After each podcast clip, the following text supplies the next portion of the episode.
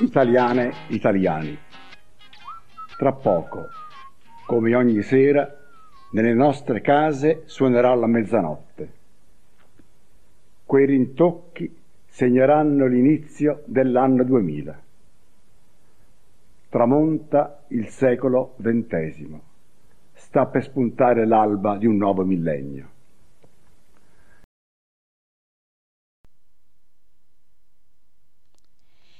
Era il 31 dicembre 1999, così l'allora presidente della Repubblica Italiana Carlo Azeglio Ciampi nel suo discorso di auguri per il nuovo anno parlava al popolo italiano. Il Novecento, il secolo della Belle Époque, il secolo dei grandi rivolgimenti e dei grandi ideali. In tutto il mondo vennero organizzate manifestazioni per salutare il vecchio secolo in Inghilterra il primo ministro Tony Blair inaugurò quella che sarebbe stata, fino al 2008, la ruota panoramica più alta al mondo, il London Eye, l'occhio di Londra. In quello stesso giorno Boris Elsin, primo presidente russo, annunciava le sue dimissioni designando come suo erede Vladimir Putin, al quale venne affidata la guida ad interim dello Stato. Il mondo intero si stava preparando al nuovo secolo, ma cosa lasciava indietro? Il XX secolo si era aperto con l'esposizione universale di Parigi che metteva in luce il progresso tecnico e scientifico. L'invenzione della lampadina e del telefono, la nascita di Internet con il World Wide Web, l'invenzione del motore a scoppio che portò alla costruzione di automobili e di aerei, tutte queste invenzioni di fatto trasformarono il modo di vivere della popolazione mondiale. Il Novecento è stato il secolo delle rivoluzioni, come quello di ottobre. A seguito della deposizione dello zar in Russia, Lenin salì al potere assieme al Partito Socialdemocratico. Il Novecento è stato anche il secolo dove si sono combattute due guerre mondiali e che ha visto la nascita di regimi totalitari. È stato il secolo dei vinti e dei vincitori, Dopo la fine della Seconda Guerra Mondiale, l'Europa venne divisa in due aree di influenza, la prima sotto il blocco statunitense, la seconda sotto quello sovietico.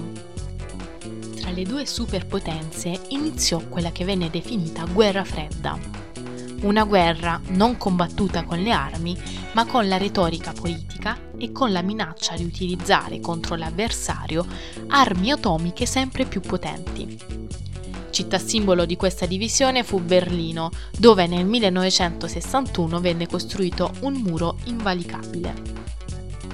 L'abbattimento del muro nel 1989 invece rappresentò la fine dei regimi socialisti nell'Europa orientale e della guerra fredda.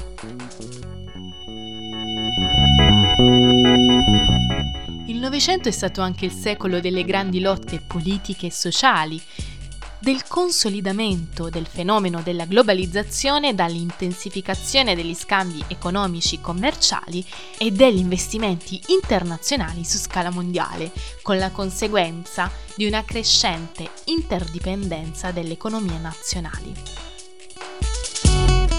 In queste due stagioni abbiamo cercato di illustrarvi alcuni degli eventi più significativi di questo secolo, prendendovi per mano durante questi cento anni. Siamo giunti alla fine di questa ultima puntata della seconda stagione di 900 in pillole, il podcast di Aula 1240. Il consiglio di lettura per questo episodio è Il Novecento, un libro a cura di Umberto Eco. Prima di concludere vorrei ringraziare tutti coloro i quali in questi mesi hanno collaborato per la realizzazione di questo progetto e Alessandro Iaconi per la sigla. Per avere maggiori informazioni sulla nostra associazione scriveteci alla mail associazione.aula1240-gmail.com o visitate il nostro blog WordPress. Continuateci a seguire sui nostri canali social Facebook, Instagram e Twitter a chiocciola aula 1240. Io sono Alessia Bianchi e vi ringrazio per averci seguito.